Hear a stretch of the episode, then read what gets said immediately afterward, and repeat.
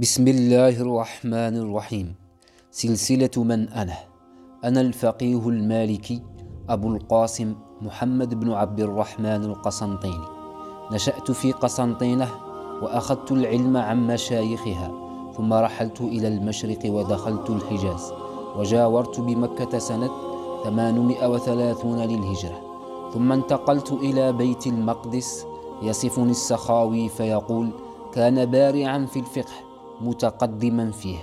تجدون ترجمتي في كتاب نيل الابتهاج والضوء اللامع.